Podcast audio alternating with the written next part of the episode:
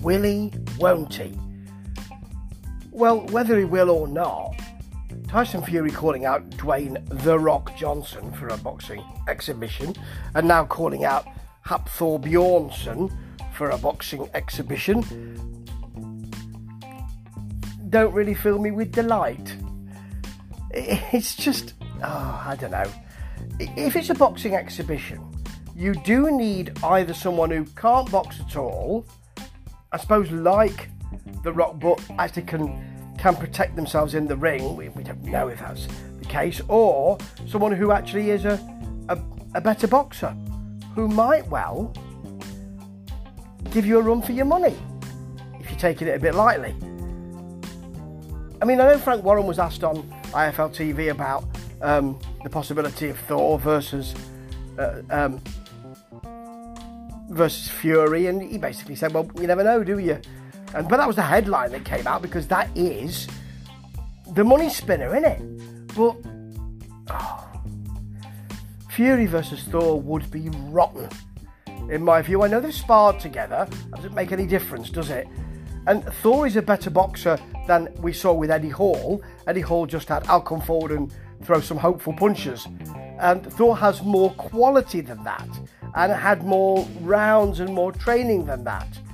And I know he can box on the front foot. He's not so good going back, but he doesn't have. He's not. I mean, I don't quite know where to start with it, because he doesn't have the ability to do anything there with Tyson Fury. And if you're going to have exhibition fights, and I know that Floyd Mayweather's done that, but he carries power with him. But if you're going to hit somebody and hit them repeatedly, then you're going to have less bother with Floyd Mayweather at a lower weight class than you are with Tyson Fury, who could give you some serious cranial difficulties.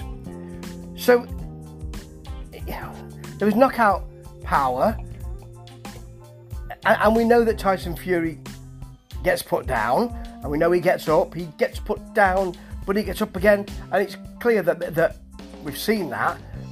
But if he's going to dominate, it could be a quick fight against someone like Hafthor Bjornsson, and that's just a terrible idea in my view.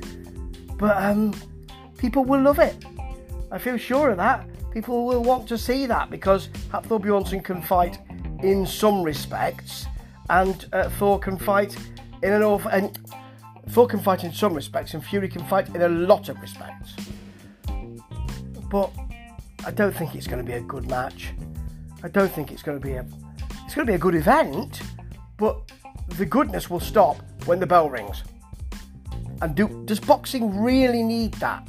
Does boxing really need another situation where it's all well and good and great until we actually get to the fight, and then it all goes to ordure?